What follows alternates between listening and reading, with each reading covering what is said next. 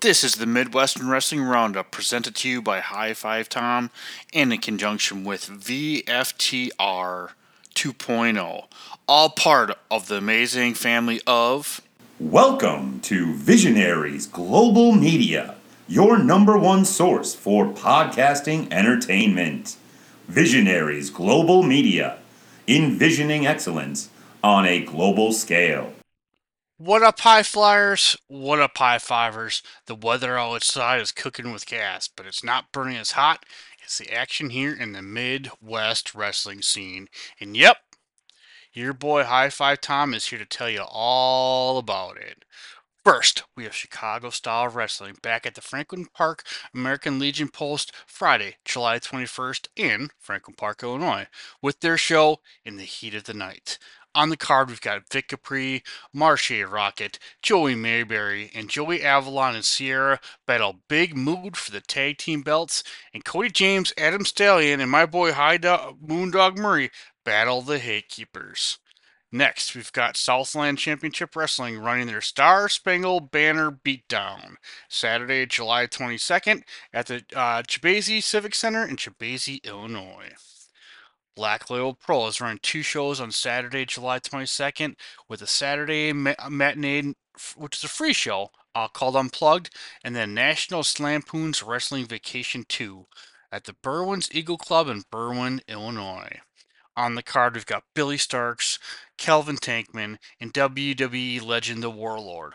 However, more importantly, High Five Tom's close personal friends and former guests of the Midwestern Wrestling Roundup Country Year make their debut. Congratulations, boys. Let the world know why you are my mama's favorite tag team.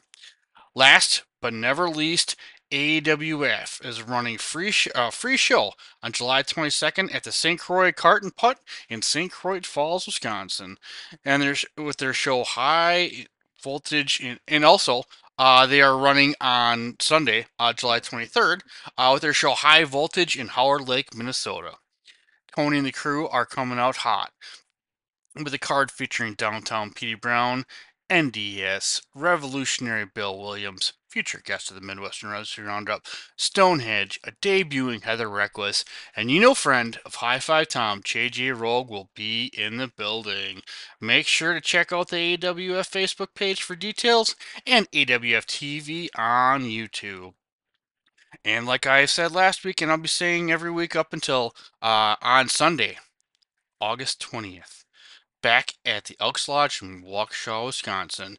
Uh, Dysfunction is bringing back ICW Milwaukee's Insane 8. So stay tuned to this very podcast for details. Uh, we'll be having Rough Jerry on to talk about the card and some other things uh, next week.